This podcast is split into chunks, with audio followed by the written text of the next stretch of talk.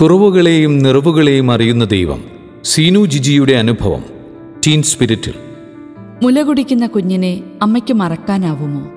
പുത്രനോട് പെറ്റമ്മ കരുണ കാണിക്കാതിരിക്കുമോ?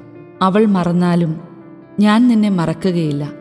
ഇതാ നിന്നെ ഞാൻ എന്റെ ഉള്ളം കയ്യിൽ രേഖപ്പെടുത്തിയിരിക്കുന്നു. നിന്റെ മതിലുകൾ എപ്പോഴും എന്റെ മുൻപിലുണ്ട്.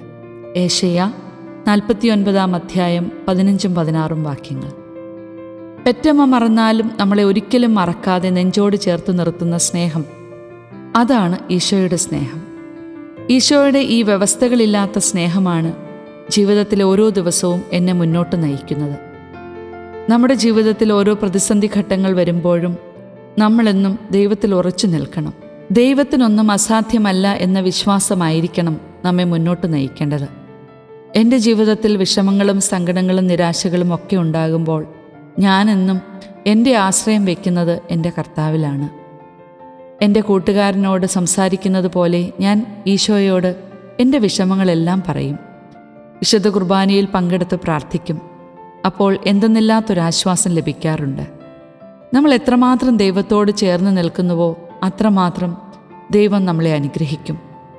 മനുഷ്യരിൽ ആശ്രയം വയ്ക്കാതെ നമ്മൾ ദൈവത്തിൽ ആശ്രയം വയ്ക്കുമ്പോൾ നമ്മുടെ ആവശ്യങ്ങളെല്ലാം നമ്മെക്കാളും അറിയുന്ന അവിടുന്ന് അവ തക്ക സമയത്ത് തന്ന് നമ്മളെ അനുഗ്രഹിക്കും. നമ്മുടെ കുറവുകളെയും നിറവുകളെയും അവിടുന്ന് അറിയുന്നു. കുറവുകൾ നിറവുകളാക്കുന്നവനാണ് ദൈവം. നമ്മൾ പൂർണമായും നമ്മളെ തന്നെ ദൈവത്തിന് വിട്ടുകൊടുക്കുമ്പോഴാണ് ദൈവം നമ്മളിലൂടെ പ്രവർത്തിക്കുന്നത്. വഴിതെറ്റിപ്പോയ ആടുകളെ തേടി വന്നവനാണ് ഈശോ. കുറ്റങ്ങളും കുറവുകളും ഉള്ളവരെ അവിടുന്ന് കൂടുതൽ സ്നേഹിക്കുന്നു. വിശുദ്ധ ബൈബിളിൽ നാം കാണുന്നത് പോലെ ഈശോയുടെ ശിഷ്യർ ഉന്നതരായ ജ്ഞാനമുള്ളവരോ വലിയ പ്രാസംഗികരോ സമ്പത്തുള്ളവരോ അല്ലായിരുന്നു.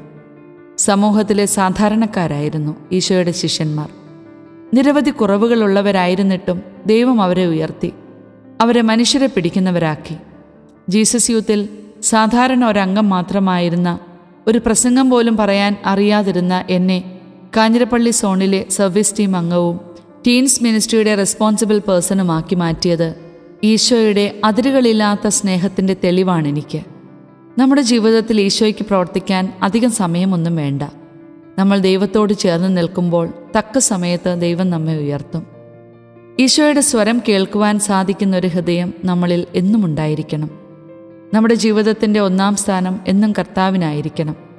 എല്ലാ കാര്യങ്ങളും ദൈവത്തോട് ആലോചന ചോദിക്കണം. നമ്മെ വിജയത്തിലെത്തിക്കുവാൻ ദൈവത്തിന് മാത്രമേ സാധിക്കൂ എന്ന ബോധ്യത്തിലും അവിടത്തേക്ക് എല്ലാം സാധ്യമാണ് എന്നുറച്ച വിശ്വാസത്തിലും ആഴമായ പ്രാർത്ഥനയിൽ നമ്മൾ നിലനിൽക്കണം. നമുക്ക് വേണ്ടി ജീവിതം തന്നവന് നമ്മുടെ ജീവിതത്തെ സമർപ്പിക്കാം. അവിടുന്ന് നമുക്ക് തന്ന അളവില്ലാത്ത അനുഗ്രഹങ്ങളെ ഓർത്ത് എന്നും നന്ദി പറയാം.